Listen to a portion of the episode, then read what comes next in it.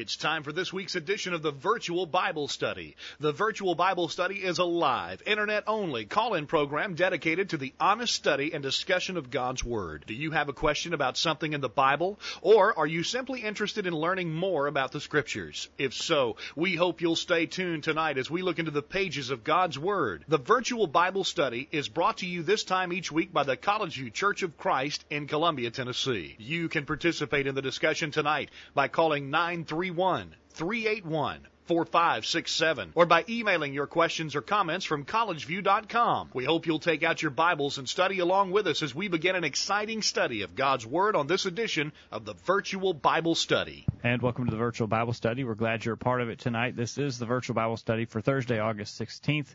And we're live, and we're glad that you've joined us. My name is Jacob Gwynn. My father, Greg Gwynn, is here. Hello, Dad. Hello, Jacob. Good to be with you. Good to be with you. We have an interesting topic planned for tonight. Why don't you explain it for us? Jacob, we are hearing more and more these days about what people are referring to as contemporary worship. And, uh, you know, I mean, different words have different meanings to different people. So whether that word means anything specific to our listeners or not, may, it may not register with you, but it, ha- it, it carries the connotation of the fact that worship as traditionally done is not fulfilling and not satisfactory, and therefore a lot of different kinds of innovations are being brought into what people refer to as worship, and we want to talk about that in the virtual Bible study tonight. I asked a couple questions earlier to our email list, and by the way, if you'd like to be on our email update list, if you'll go to the website and send us an email, uh, or you can just send it to our regular address, questions at collegeview.com we'll put you on our update list. And what we've been doing the last several weeks, and we're getting some good response from it, Jacob, is that we've been sending out during the day on Thursday, we've been sending out a couple of questions, getting people to give us feedback. If you'd like to be on that list, just send us an email we'll add you to that list. But we ask a couple of questions about uh, this idea of contemporary worship. Uh, number one, based upon your understanding of contemporary worship, what do you see as the pros, if any, and the cons, if any, of such practices? And secondarily, we ask, hand clapping or applause is a frequent occurrence in these services. What arguments would you offer for or against this? And that's what we want to talk about in our virtual Bible study tonight. We want to try to get a handle on what people are referring to as contemporary worship and then see how that meets up with what the Bible teaches us that we're supposed to be doing in worship to God. All right. Let us know your thoughts at 877-381-4567, toll free 877-381-4567, or email questions at collegeview.com. We're talking about contemporary worship.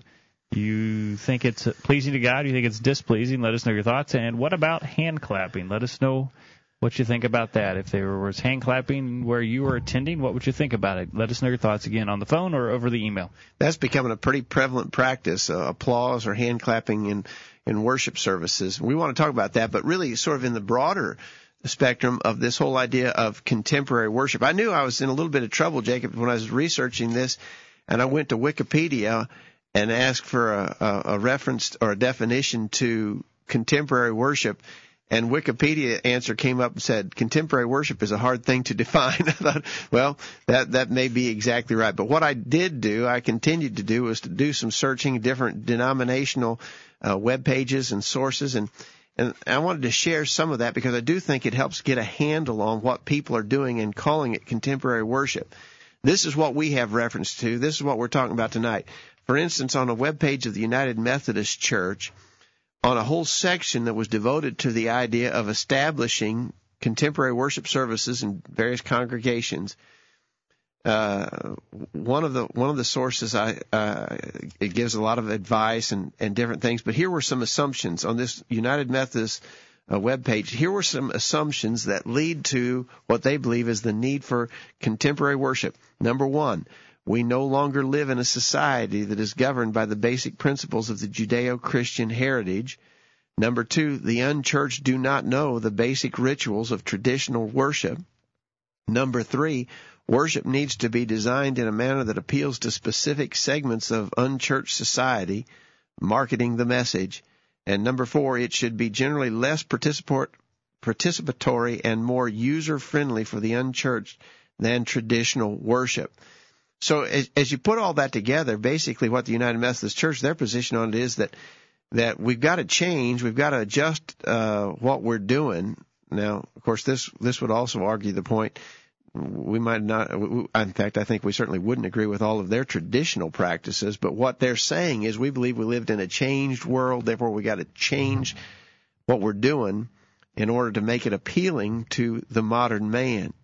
Uh, as they go on in that section, it says. Uh, in regards to these contemporary services, you should not ask for money. You should relate the message to life experiences. Don't intimidate through use of unexplained rituals. Use familiar worship modeled after top 40 radio stations. Now that's, I'm reading that right off the page, Jacob. It says use familiar music modeled after top 40 radio stations.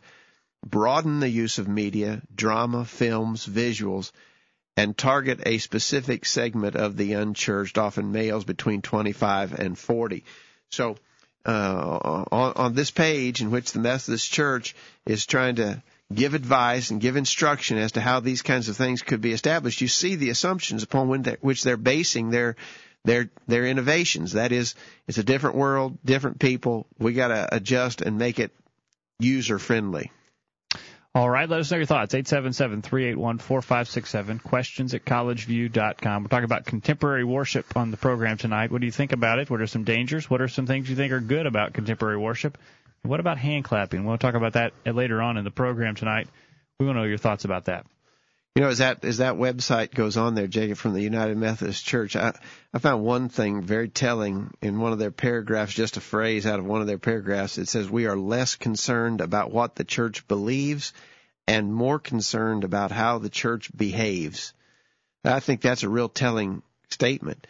In other words, uh, a, a reason why a lot of people feel like they can bring in innovations and so forth is because they don't really care what is believed. It's not important to them. Doctrine is not essential in their view, and therefore it's not about what you believe, it's about what you're doing and how you're behaving.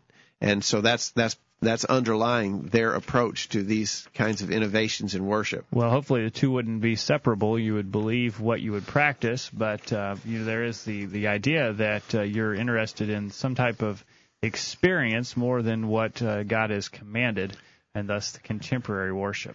As as the United Methodist website goes on at another point, it says as as you're going to build this contemporary worship, um, it says you need to recruit and or hire needed personnel.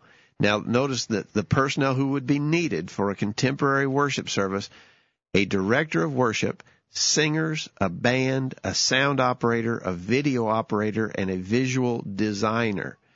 You also have to get the needed equipment. Needed equipment would include house speakers, monitor speakers, microphones, mixing board, amplifiers, equalizer, sound conditioner, direct boxes, and so on, and a trained sound person. Now, when you think about it that way, Jacob, you know, if you think about a band and a sound operator, and a video operator, and a visual designer, and all of the sound equipment and a trained sound person, that sounds like you're putting on a show. That sounds like you're putting on a performance. Uh, that that sounds like something you might if you went if you went to a concert somewhere or another you would think that these are the things that those people would find as necessary elements to put on an effective concert or performance. Well, I think that's very telling. I think that's what we see these people doing. They're trying to put on a performance, an entertainment that will intrigue people to come, and I believe it's really an appeal to the carnal side of man. All right, let us know your thoughts. 877-381-4567. Questions at collegeview.com. Certainly, we see a focus there towards some type of experience. And so we can talk about that as we go on in the program, Dad. What about experiences in our worship? How you, how you feel. Now, uh, you know, as we, you and I were talking earlier, Jacob, it's, we definitely want to f- have a feeling and we want people to be emotionally involved in their worship to God. But and so you got to be careful how we're talking about these things. We're, we're not saying that people should be emotionally detached from their worship. That's not right at all. We want you to be emotionally. Uh, Jesus said in John 4:24, "God is a spirit, and they that worship Him must worship Him in spirit and in truth." And so we we've got to be into it with our spirit. We've got to have uh, an emotional attachment to the worship we're offering to God.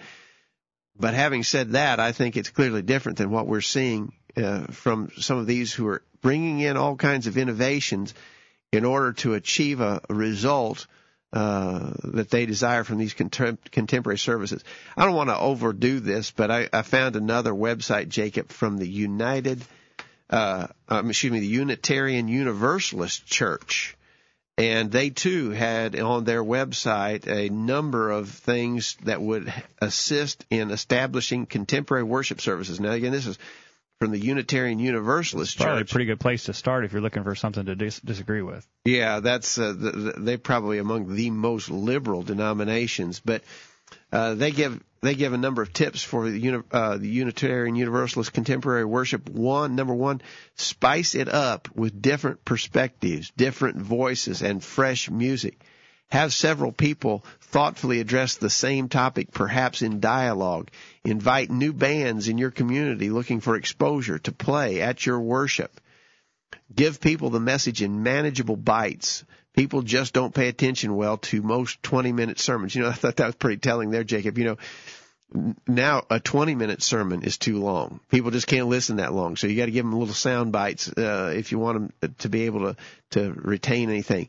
It goes on to say create a spiritual atmosphere and tone. Think about how people feel when they walk in. Uh, include wonderful stories and perhaps drama presentations for children. And he, it goes on to say, how is your message embodied? Are people only encouraged to think or are they asked to move, to feel, to sense? Do people get to dance to the wonderful music? Are there portions that engage our eyes through visual stimulation? Sharing the taste sensations is another idea for worship. You see the idea? It's all about your sensory perceptions, uh, and and that's what they're really doing here. You got to have lively music, spiced up music. Got to have any any message that's conveyed's got to be in short little sound bites because I don't have much attention span to listen to that kind of stuff anyway. Because after all, that's really not why I'm there. I'm there to be entertained, and so if you're going to throw something spiritual at me, you're going to have to do it in little sound bites because I can't. I'm I'm not there to receive that. I'm certainly not going to listen to 20 minutes worth of it. Hit me in short sound bites, and then let me move, let me dance, let me let me even taste and sen- have a taste sensation related to worship. Uh, I hope that some of those kind of things, and again, those are those are right from denominational websites. They're they're not embarrassed about it. They put it on their website, but that's what we're talking about when we're talking about these trends in worship and people going to this idea of a contemporary worship as opposed to what has traditionally been uh, offered in worship to God. All right, let's repeat our questions for you to consider tonight. Based on your understanding of contemporary worship, what do you see as the pros, if any, and the cons, if, uh, if any, of such practices? And hand clapping or applause is a frequent occurrence in these services. What arguments would you offer for or against hand clapping? If you have not weighed in on those questions, we hope you'll take this time to do so or any question or comment you might have about contemporary worship, and especially we're going to get towards hand clapping towards the end of the program. What do you think about hand clapping? How would you argue for or against it? Let us know your thoughts at 877-381-4567, questions at collegeview.com. Stay tuned. We'll be right back after this. Don't touch that mouse. The virtual Bible study will be back right after this. Tonight on Channel 8 WSIN. It's TV like you've never seen it before. Starting at 8, it's TV's funniest new comedy, Fornication in the City, and Marie has been misbehaving again. Guess what? I just cheated on my husband. He doesn't even know about it. And then at 8:30, it's the show that's setting the standard. You won't want to miss this week's I Love This World where Bob makes a great announcement. Well, I think it's time you knew the truth. I'm gay. and at 9 o'clock, it's the show that Television Magazine has called the number one drama for murder and violence. You won't want to miss this week's In Cold Blood to see who will be the next to be gunned down. It all starts tonight at 8 o'clock on Channel 8 WSIN. I'm Greg Gwynn reminding you that sin is a terrible thing and that those who are entertained by watching others sin fall under the condemnation of God that is mentioned in Romans 1:28. Be careful what you watch on television because in spite of what the devil wants you to think, sin is always sin and it's never funny. I'm Arthur Haynes from Culleoka, Tennessee, and one of my greatest highlights of the week is to listen to the virtual Bible study. Quit checking your email. The commercials are over and the virtual Bible study is ready to roll. Take it away, guys. And welcome back to the virtual Bible study as we discuss contemporary worship on the program tonight. We're waiting to take your comments or questions over the phone, toll free at 877 381 4567 or by emailing questions at collegeview.com. Jacob, we got an email in response to some of our questions from Harv in Altoona, Pennsylvania. Harv, we're glad you're a regular listener to the virtual Bible study. And I, I kind of think he hit the nail on the head here, Jacob. He says the word contemporary used as an adjective is defined by Encarta Dictionary as, quote, modern in style, distinctively modern in style. How can our worship, which was defined in the first century, be distinctively modern in style? Contemporary worship is distinctively modern in style, a new pattern. In Philippians 3:17, Paul says, "Brethren, join in following my example and note those who so walk as you have us for a pattern." Moses followed a pattern, and his obedience resulted in the saving of, I think he means Noah. Noah followed a pattern, and his obedience resulted in the saving of eight souls. God's pattern is complete in Jesus Christ. Anything contemporary or modern in style would have to be by the design of men rather than the design of God. As Peter and the other apostles said, we ought to obey God rather than men. Acts 5:29. There is a way that seems right to a man, but the end is, but the end is the way of death. Proverbs 14:12. God has directed our steps regarding worship through His Word. Contemporary worship cannot be from God because it goes beyond what has already been revealed and commanded by His Word. The problem with contemporary worship is that it seeks to please men rather than to consider what God has said on the subject. By worshiping God in our own style and in our own way, we have to disregard what God desires, and that is the question: What does God desire? Uh, Jeremiah 10:23, O Lord, I know the way of man is not in himself; it is not in man who walks to direct his own steps uh, may God direct our steps. I think Harv has, has hit on uh, uh, what I'm thinking is uh, the real issue here, and that is, that, you know, who are we trying to please with our worship? And what's worship about anyway? Is it about me or is it about God? I think that's what we got to address, Jacob.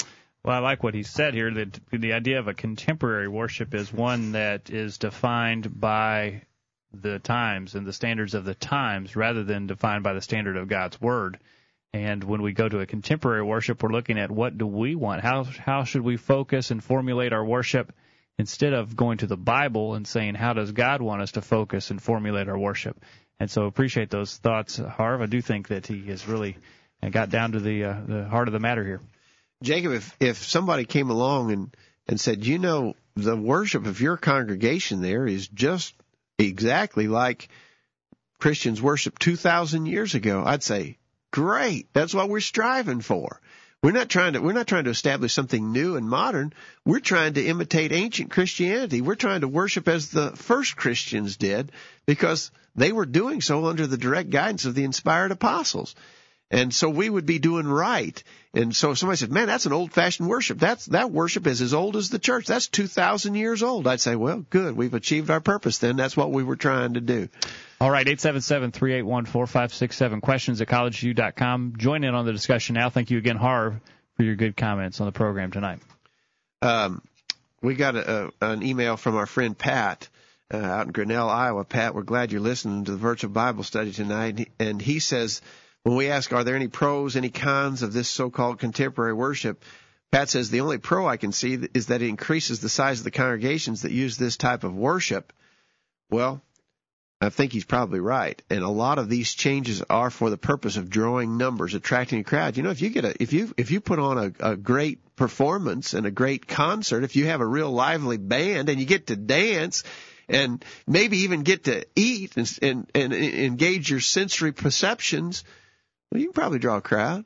And I think that's what a lot of them are doing. He says the cons, he says there are many cons to this type of worship, but I'll just include two.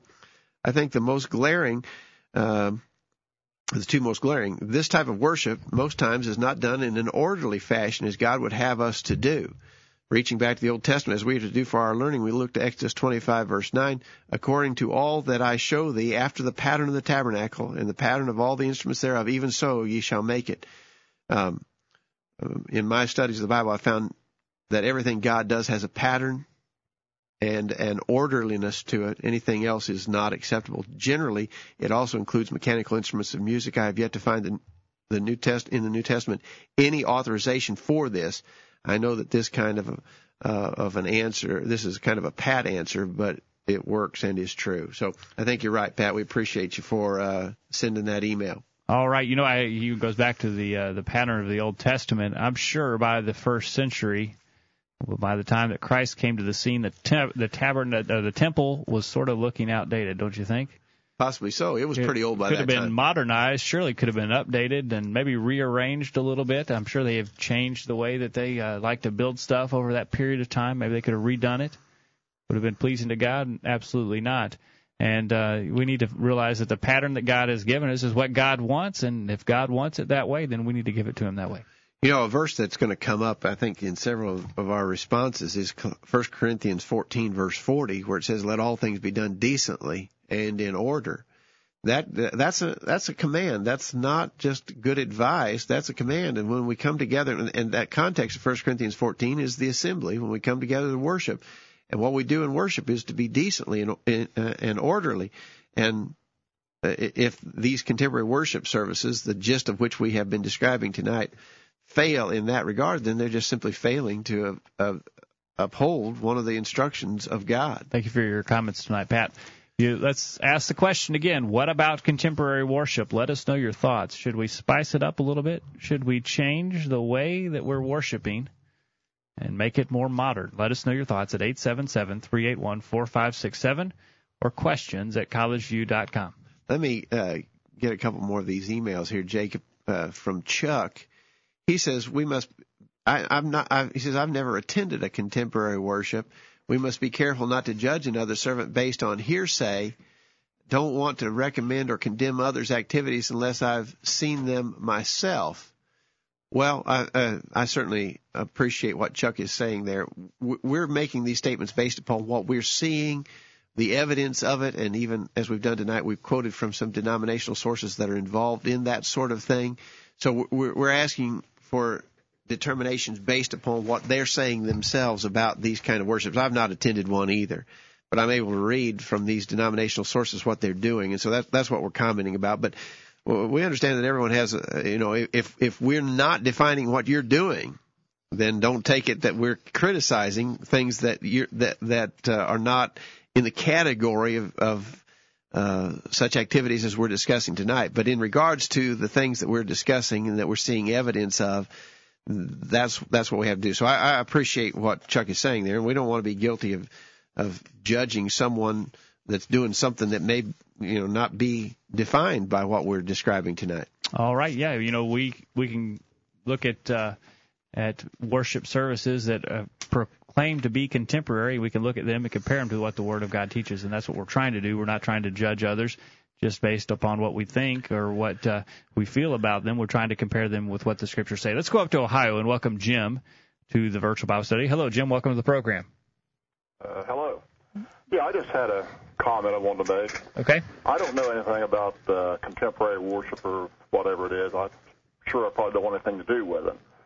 But I read the articles in the paper around here and uh, talk to people that go to different churches when they expand or when they build new churches, and all they're doing is building uh, entertainment centers.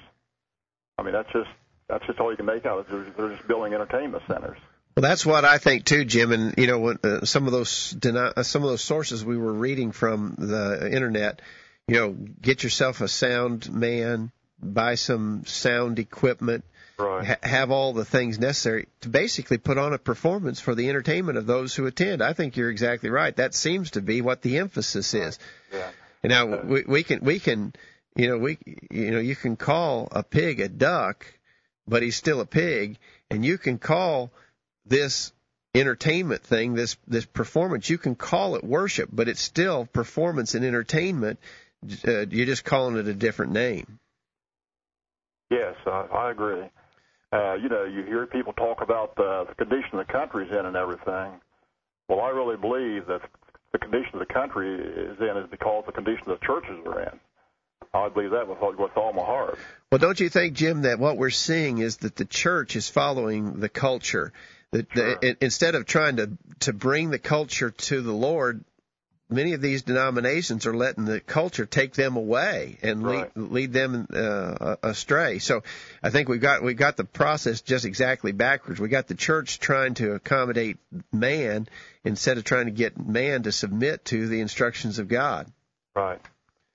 Yeah, they uh, they talk about America being a a Christian nation, but we're not a Christian nation. We're a very religious nation. But uh, there's very few Christians in America today. Yeah, you know, the, the uh, an overwhelming majority of Americans would say they're Christian. If they're Right. Christian, why do we have the filth on television that we have?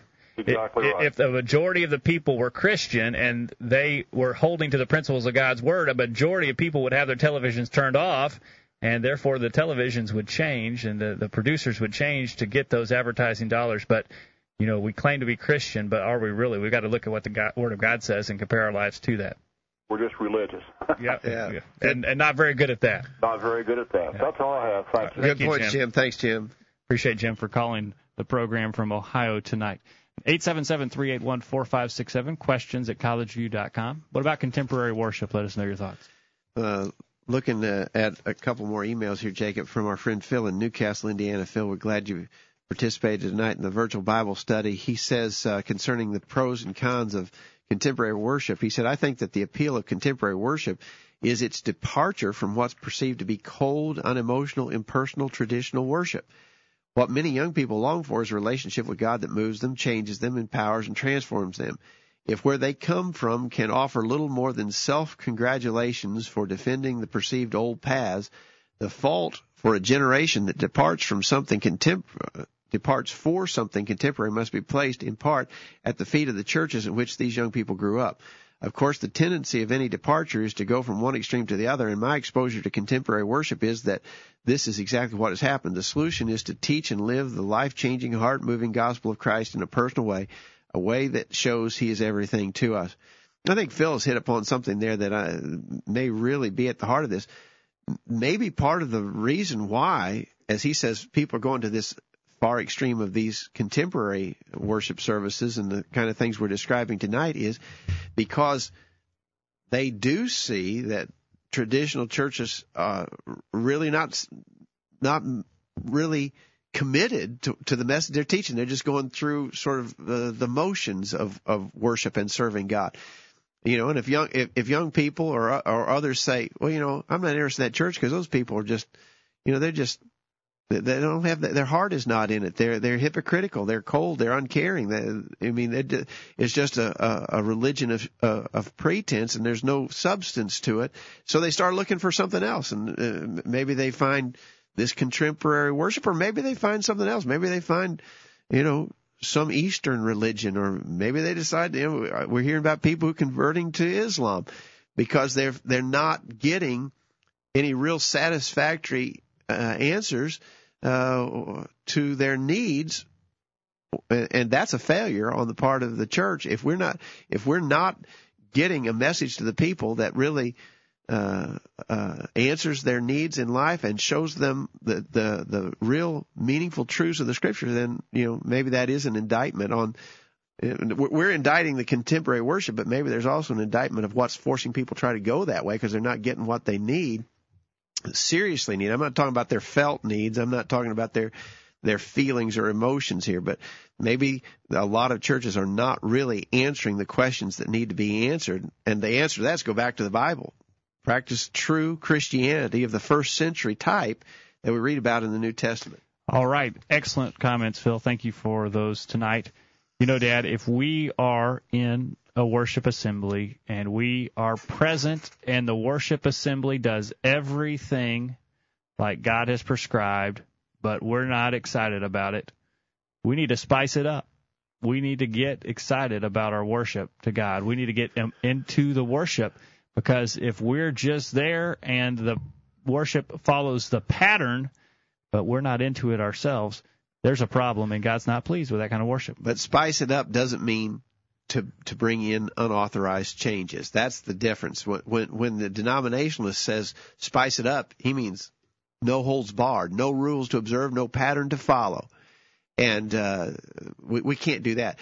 If if if our worship is cold and people sense that, and if we're not, if we're just going through rote procedure, just uh, you know, uh, hitting all the bases, but no no real commitment to what we're doing, then we need to change that. But that doesn't mean that we bring in unauthorized innovations to try and change it to the liking of modern carnal man. Or does it? Let us know your thoughts about uh, contemporary worship. 877-381-4567. Should we bring in some innovations to spice it up? Let us know your thoughts. Stay tuned. We'll be right back after this.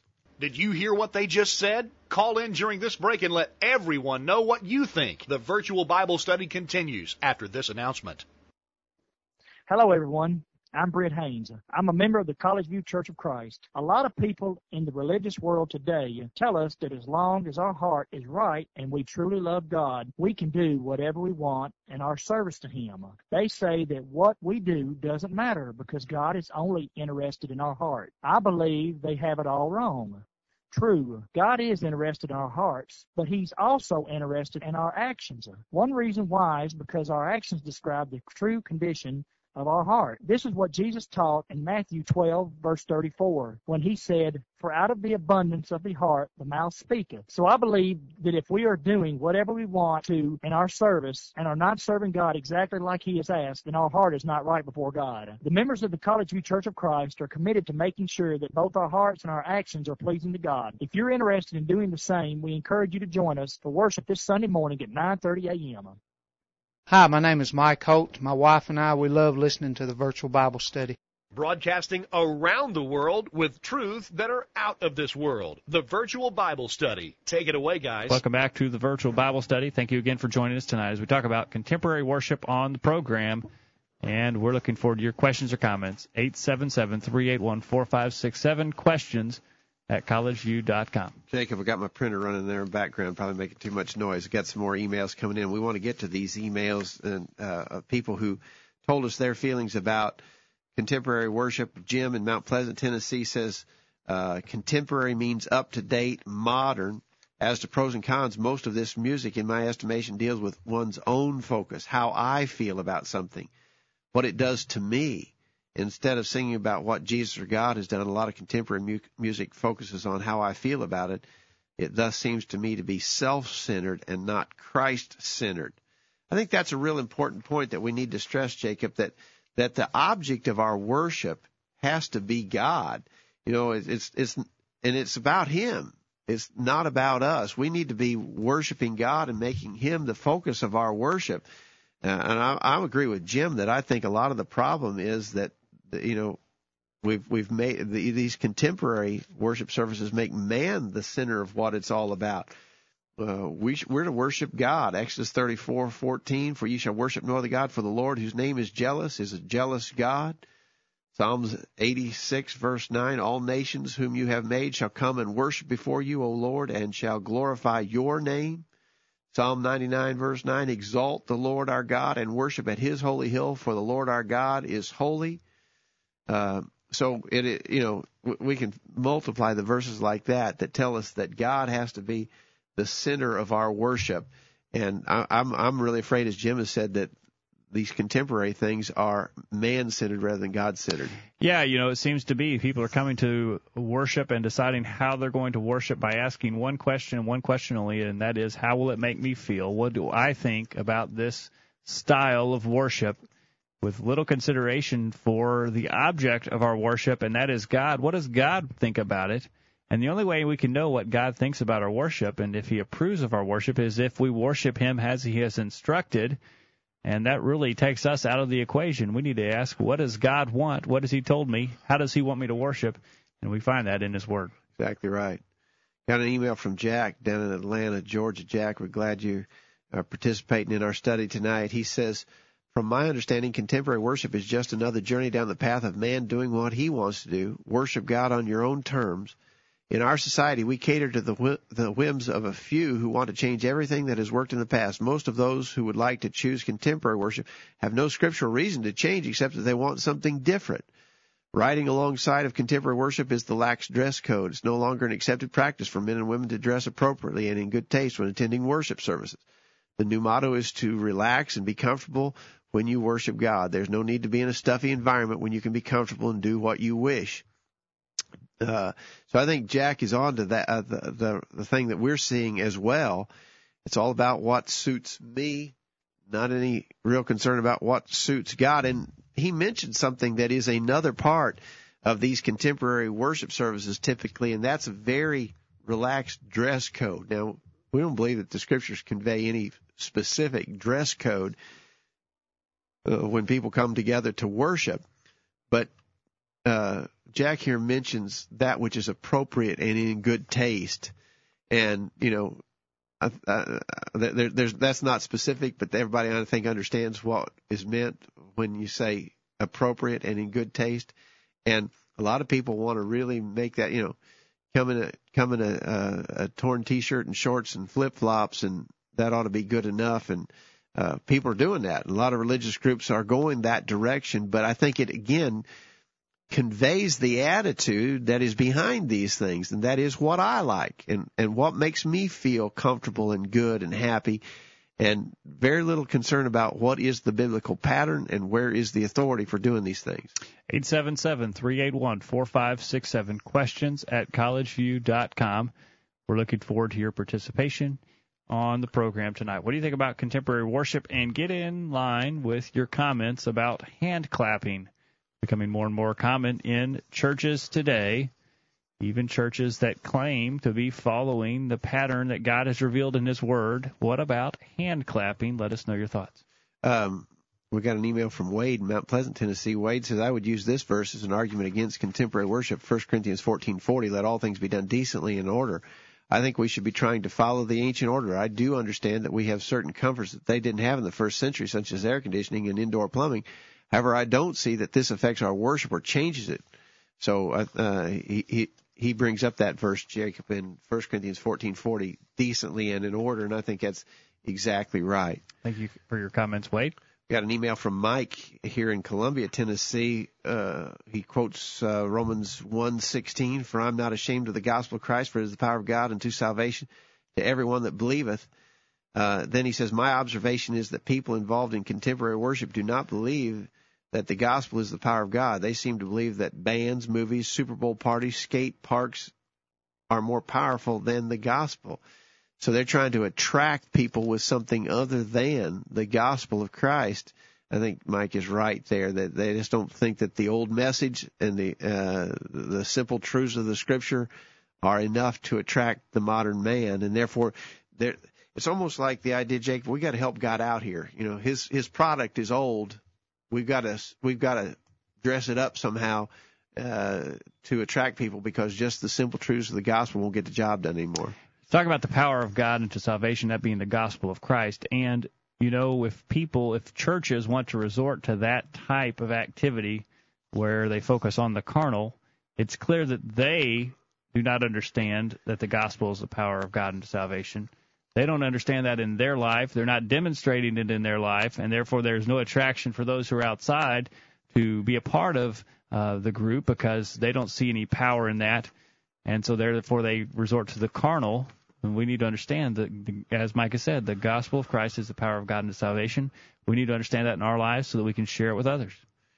Um, got an email, Jacob, from Don in Antioch, Tennessee.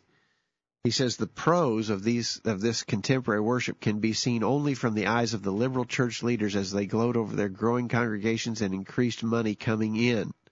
The cons can be seen from the eyes of God who sees it as a mockery and a stumbling block. I like his point. I, I, I really, if you, what are the pros of contemporary worship? Well, I think typically if you ask these denominational leaders, what are you seeing as a benefit or a positive coming from these innovations, these changes in worship, bringing in these bands, bringing in this performance worship and praise groups and all of that sort of thing that they're doing? What's the benefit of it? And say, well, look at our numbers. Look how much the church has grown. Look, look how big we are uh, and how large our contribution is. That's typically what they would point to. You know, if our numbers went down, but God was pleased, that'd be the right thing to do. And whenever we begin to measure a thing by numbers, we're just we're just heading the wrong direction. So numbers are not the determinant of what's good and right in the sight of God. 877-381-4567, questions at collegeview.com. We need to understand that it is possible to worship God in a way that he's not pleased. Dad, you know, a lot of people say as long as you're worshiping God, he'll be pleased with what you're doing. You just if it's directed to God, and if you call it worship, whatever that might be, you name it, if you call it worship and you direct it towards God, God will be happy. But it's clear from the scriptures that God is not happy unless we're doing our worship in the way that He's prescribed. I think that's exactly right. The verse I like to cite on that, Jacob, is in Matthew 15. In Matthew 15, Jesus was quoting from Isaiah, and he said in verse 8, This people draw nigh to me with their mouth and honoreth me with their lips, but their heart is far from me. In vain they do worship me, teaching for doctrines the commandments of men. Do you see that? I, I think a lot of people will be shocked to know that you can worship in vain. In vain means worthless, good for nothing. So here were people who were worshiping, and their worship was worthless, good for nothing. Why? Because they were following the doctrines and commandments of men. That that's very telling to this whole idea of innovating worship and changing things to our liking and not following the Bible pattern and not having scriptural authority. It renders our worship vain. You know, Saul got in trouble for worshiping God like he wanted to worship God. In the destruction of the Amalekites in 1 Samuel 15, God told him to destroy the Amalekites. He brought back uh, some of the possessions from the Amalekites. Notice what he said in uh, 1 Samuel chapter 15, verses 20 and 21. And Saul said to Samuel, But I have obeyed the voice of the Lord and gone on the mission on which the Lord sent me and brought back Agag, king of Amalek. I have utterly destroyed the Amalekites, but the people took of the plunder, sheep and oxen, and the best things – which should have been utterly destroyed, to sacrifice to the Lord your God in Gilgal. Notice Samuel's response. Paul wanted to worship. He wanted to worship God. People in the religious world today would say, well, that's perfectly fine. God ought to be happy with that. He's going to worship God. But notice what Samuel said, 1 Samuel 15:22. So Samuel said, Has the Lord as great delight in burnt offerings and sacrifices, as in obeying the voice of the Lord. Behold, to obey is better than sacrifice, and to heed than the fat of rams. We've got to obey God, Dad, if He's going to be pleased with our worship. We can't just say this is worship and God's going to like it because I say so. We've got to be obedient to the pattern that He's prescribed, and that is echoed in John chapter 4, verse 24, where we read, God is a spirit, and those who worship Him must worship in spirit and in truth. Our worship must have two elements to be pleased to God. It must be done in spirit and in truth, according to the formula that God has prescribed and with our heart, our attitude in the right place, Dad, in spirit. Those two ingredients are key. Without either one of those, our worship will be unacceptable. Exactly right. You referenced that Old Testament example of King Saul, Jacob. We've got an email from Lee in in uh, Cookeville, Tennessee. Lee, we're glad you're listening to the virtual Bible study tonight. Uh, question: Do you think Nadab and Abihu felt they had a more contemporary fire in Leviticus chapter 10 verse 1. Remember they offered strange fire, unauthorized from, in other words, fire, fire's fire. This fire suits us. And it is to offer sacrifices to God for crying out loud. What's the problem? Yeah. Yeah, we're, we're still worshiping God. We're, I mean, this fire is intended to worship God. What's the problem with it? Of course, we know that God struck them dead for doing an unauthorized thing, getting their fire from an unauthorized source. Uh, Lee says they deviated from the commandment for worship and were punished. Similarly, we will be punished if we deviate from our pattern for worship. I think that's exactly right on. Thank you, Lee, for your email tonight. All right, we're going to take a break, and when we come back, we're going to get into the question, the practice of hand clapping. What do you think about hand clapping? Is it appropriate? Is it approved of? Is it acceptable in our worship? Let us know at 877-381-4567, toll free for you to join in on the discussion tonight, or send us your questions or comments about hand clapping to questions at collegeview.com. Stay tuned. We'll be right back after these messages. These guys are doing all of the talking. We need to hear from you. Call in now. The virtual Bible study continues right after this. Hello, everyone. I'm Monty, a member of the College View Church of Christ. So you've been hearing all about the College View Church of Christ on the virtual Bible study and are interested in finding out more about the church. But you live hundreds of miles away from Columbia, Tennessee and can't come and visit with the congregation to find out more. There's no reason to fear. After all, we live in the 21st century. Here's what you can do to find out more about the College View Church of Christ. First, why don't you check out our website while you're listening to the virtual Bible study? You'll find important information about the church there, including bulletin articles there on various subjects, and can even listen to sermons that have been presented at the College View Church in the past. Secondly, if you have questions about the church or about any Bible teaching, why don't you send an email to us and let us know how we can help? Send your questions to questions at collegeview.com. That address, once again, is questions at collegeview.com. We can even have a personal Bible study with you over email if you desire. And finally, if you would rather talk with someone in person, give us a call at 931 381 4567. That's 931 381 4567. You can call this number anytime. If you don't get an answer, leave a message and we'll call you back as soon as we can. We're glad you're listening to the virtual Bible study and hope to hear from you soon. Hello, my name's Jeffrey Vernon. I'm 13, and this is the virtual Bible study. Missed a recent virtual Bible study program? Listen to any of our past programs from the archive section of our website. Now, back to the virtual Bible study. Welcome back to the virtual Bible study. Thank you again for being a part of it tonight. We're going to talk now as we go in further into our program about hand clapping. If you haven't weighed in on the subject so far, let us know your thoughts. Questions at collegeview.com or dial us toll free at 877 381 4567. Jacob, real quickly, I want to get a couple more emails about the pros and cons of this contemporary worship. Got just got an email from Bill in Bruce, Mississippi. Bill, we're glad you're listening to the virtual Bible study. He says today's contemporary worship is no different than the building of kitchens in the 50s and 60s. The gospel should be what calls man. If it takes contemporary worship or entertainment to get people in the doors, then that's what it will take to keep them. If people are coming to be entertained or to eat and play games, then they were not called by the gospel. We need to remember 1 Corinthians 1 and verse 25. First, let me turn to that. 1 Corinthians 1:25 says, um, "Because of the foolishness of God is because the foolishness of God is wiser than men, and the weakness of God is stronger than men." It also earlier in that same context refers to uh, God, it pleased God by the foolishness of preaching to save them that believe. And so I think Bill is right on. Appreciate your email, Bill. And quickly also, Jacob, before we get, I want us to spend some minutes here on this hand clapping question. We got a lot of emails about that. We haven't gotten to it yet, but uh, Randy up in Jackson, Missouri, has written in about contemporary worship. He says, uh, uh, pros, the atmosphere is more relaxed, so participants can focus more on the worship and less on dress, formalities, etc. The music is often more heartfelt. Many of the modern songs have excellent biblical messages. The music is more modern, just as Amazing Grace and the Old Rugged Cross were once considered modern. That's an interesting point that Randy makes. You know, that uh, it doesn't have to be old. In other words, uh, we we sing some new songs here at College View, uh, the songs that I didn't grow up singing. That doesn't make them wrong, but we're not talking about that. We're not talking about singing a new song, maybe one that was just written last week. That's not what makes it wrong. It's the innovation, the change to a performance type of worship and an entertainment kind of a venue, uh, a show rather than a, a, worship. And so I think Randy makes a good point there. We're not we're not against something just because it may be a new song. We're against the innovation or change in the form of worship.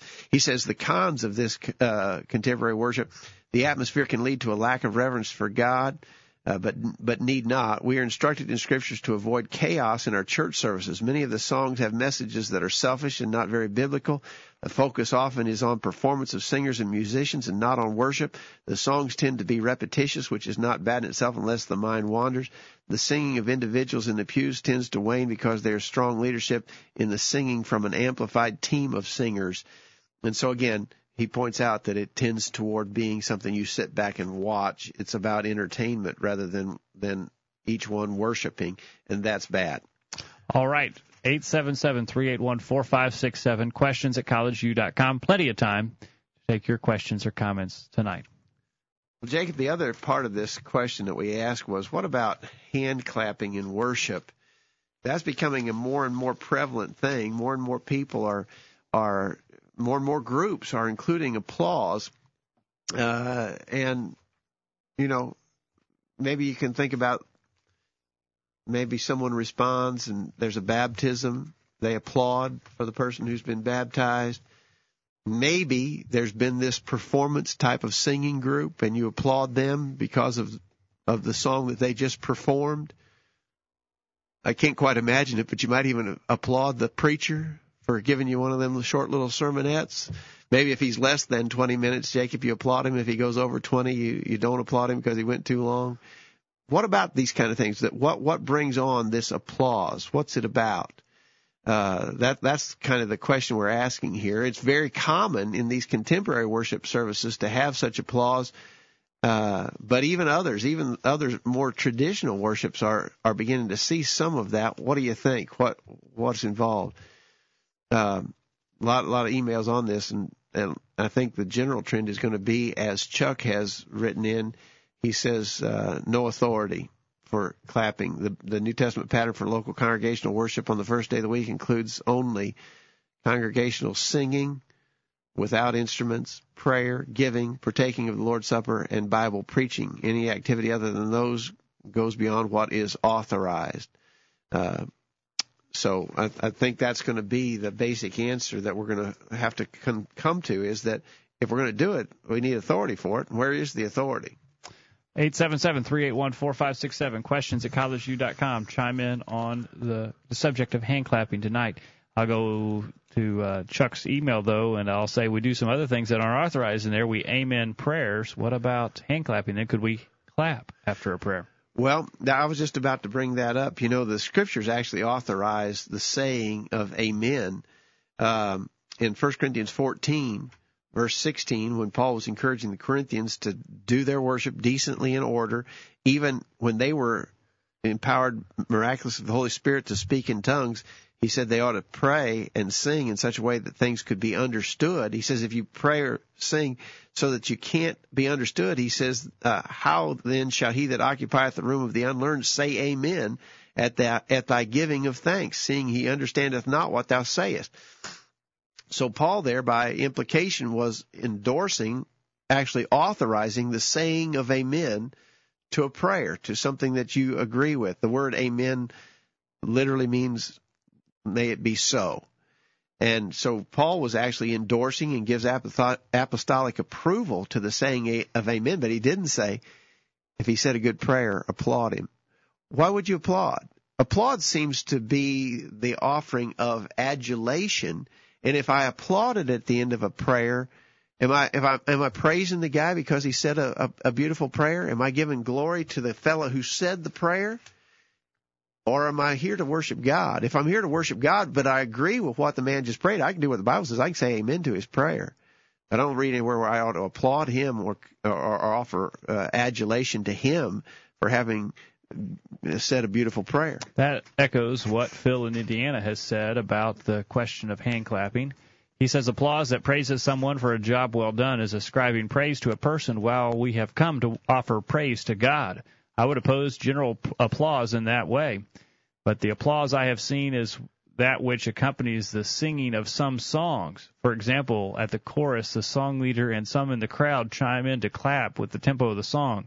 It is a heightened level of involvement on the part of the worshiper and probably also adds to the emotion of the moment. But to worship God that way is simply not how God taught us to do it. Our emotions may seek expression in lots of ways dancing, shouting, raising our hands, and trembling with joy and clapping. But we must be the master of our emotions when we worship, as at all other times, and keep ourselves in submission to the re- revealed word of will of God. Singing from the heart to God and to one another is surely a powerful, emotional, and fulfilling experience. As above, perhaps our failure to sing and worship as we should makes unscriptural changes seem justifiable. So we appreciate Phil for his comments tonight. You know, Phil says that that clapping eh, to show approval is giving praise to the person who we are clapping for, Dad, and uh, we need to be careful about that and offer our praise to God. Okay, I, th- I think that's exactly right. We've got an email coming in just now from Eric. Eric says, How can you claim that your worship is decent and in order when you do not know what the songs of the song leader will be, or what the prayer leader will pray for, or even what the preacher will preach? Well, I, I mean, I may not know ahead of time what the preacher is going to preach about, but I expect him to be preaching from the Word of God. I may not know what a man may include in his prayers, but I expect it to be scripturally based. But I especially uh, see what he's saying there about the songs of the song leader. If, if if I'm just sitting back, I don't even know what they're singing, but I'm just sitting back and, and observing and being entertained by the process. Uh, he, he says he sees that as not being decently and in order, and that's the kind of performance kind of worship that we have under consideration in our study tonight. Jim in Mount Pleasant says concerning hand clapping, he says again in contemporary music, this hand clapping betrays the concept of entertainment and not worship. The worshippers are encouraged to sit and listen to the professionals and then applaud them for their singing. But as with my other comment about uh, contemporary worship, this hand clapping is done because it is the outgrowth of how I feel about what has happened, self centered, not Christ centered. I think he's right. Jack uh, replies, he says, Do we have New Testament scriptural authority to clap or shout out in worship to God? I don't see authority for it, Dad. We don't have authority to shout out or to clap. We just don't see it anywhere in the New Testament. Yeah. Uh, and I think he, he goes on to say it's disorderly, to say the least. It's based on feel good religion. How is anyone going to know I'm religious unless they hear and see me? Is the idea these people seem to convey. All this caters to young people and is being used as a way to keep them in the church. Uh, uh, he says children need to conform to acceptable standards already in place. I think that's a good point, Jack. Appreciate your comments. Wade has said clapping and people speaking chaotically anytime they want to yell out hallelujah seems to me would violate doing things decently and in order. So uh, he would say that clapping's not a uh, decent and an orderly thing to do. Pat has written in uh, concerning hand clapping. He's taken a quote from a book by Dave Miller. Dave Miller. I've heard of this book and seen it. I don't have it in my library, but it's called Piloting the Strait. And this quote says, one change which has made its way into worship assemblies is the act of hand clapping. Hand clapping is occurring in two forms. One as applause and as rhythmic, one as applause and two as rhythmic accompaniment to singing. The latter practice is clearly unacceptable on the scriptural grounds that clapping hands is parallel to the use of any other body part or mechanical device that might be used to supplement vocal verbal music. Clapping hands, snapping fingers, tapping one's fingers on a desk or drum are logically equivalent to the mechanical instrument of music, all which lack divine authority in the New Testament. God authorizes and joins worshipers to sing meaning meaning laden words and to make music enter on the human heart. Ephesians 5:19, Colossians 3:16. Worshippers simply lack scriptural approval for adding other forms of musical accompanying. Uh, Pat says, uh, I think you get the idea. It replaces God's pattern for worship. It adds emotion to the service, which is not which is not authorized. Uh, we are there to worship His awesome greatness, and that is what He expects. You know, Dad, we're from Tennessee, and from when you're in a public uh, gathering in Tennessee, people express their approval and appreciation for something with a yeehaw. You ever been to a, a, event yeah. in Tennessee and you hear the yeehaws when somebody approves? Would that be acceptable in our worship? If clapping is acceptable, how about a yeehaw or two from the audience? What do you think? Uh, well, I mean, uh, if one thing would go, other things would go as well. Got a quick email from Mike in Culleoka, Tennessee. He said, I once heard a member of the church, and he even specifies it was in Athens, Alabama. He said, make this statement. We have to do something. We're losing our young people. I think the lack of teaching at home is what leads to all the entertainment that we're seeing increasing in the church today. In other words, we're losing our young people, so do something. Change something. Make it different. Well, I think Mike's hit on it right. The reason we're losing our young people is because they're not being taught properly at home you can't you can't expect the church to to fulfill all the the lack of what they're not getting at home. Don in Nashville has said hand clapping is all about self, not only for those on the stage who eat it all up, but for also for those who feel that they think they are doing their part by clapping from the audience. It is all about self worship, making people feel good about themselves, and has nothing to do with repentance. And then finally, Randy has written, clapping in itself is not wrong. And I think I would disagree with Randy on that point. He says it is our way in our society that we tell someone thank you, particularly for some public performance, be it musical or a speech or a sermon or an athletic performance. Well, it is. We do clap for people who give a performance. We do clap for people who give an athletic performance. But that's that, that's why I would disagree with this statement. That's not what we're doing at worship. Uh, he says it's similar to a person in the pew saying amen during the sermon. I disagree. Amen is authorized, as we already pointed out from 1 Corinthians 14, verse 16. But clapping is not authorized. He goes on to say, however, and, and, and I agree with him here, however, in a church setting, clapping tends to elevate the performer rather than the God being worshiped. my preference is not to clap for anything in the church, but I can't say it's a sin. To be fair, we should clap for the preacher after the sermon as well as the singer after the song. I, again, I disagree respectfully with my friend Randy. Uh, I do not think we should be clapping for the preacher or for a singing performance by a group or an, or, or a soloist. Those things are just not authorized. Uh, it does, as you, as Randy said, elevate the performer rather than God, and that's wrong. All right. Well, we're out of town. We appreciate out you. Of time. We're out of time. And we're going to get out of town. Uh, we got to get out of town because we're out of time. Well, Dad, uh, you know, we may have said some things that were controversial tonight, and if you disagree with anything that we said, let us know via email or you can call us anytime. We'd love to talk with this with you over further. Uh, you can uh, contact us. We can have a discussion over email, over the phone, or you could even come and be a part of the virtual Bible study to discuss your differences with us. We'd like to talk about this with you uh, so that we can come to a common understanding of God's will for us in our lives. Dad, thank you for your time tonight. Thanks, Jacob. I hope we had a good study that was helpful to all who were listening. We appreciate all of our regular participants in the virtual Bible study. Tell others and be back again next Thursday night. Next Thursday at 8 o'clock or Central Time, we encourage you to join us on the virtual Bible study. In the meantime, we encourage you to put God first in your life, study His inspired word the Bible, and live by it every day. You'll never regret it.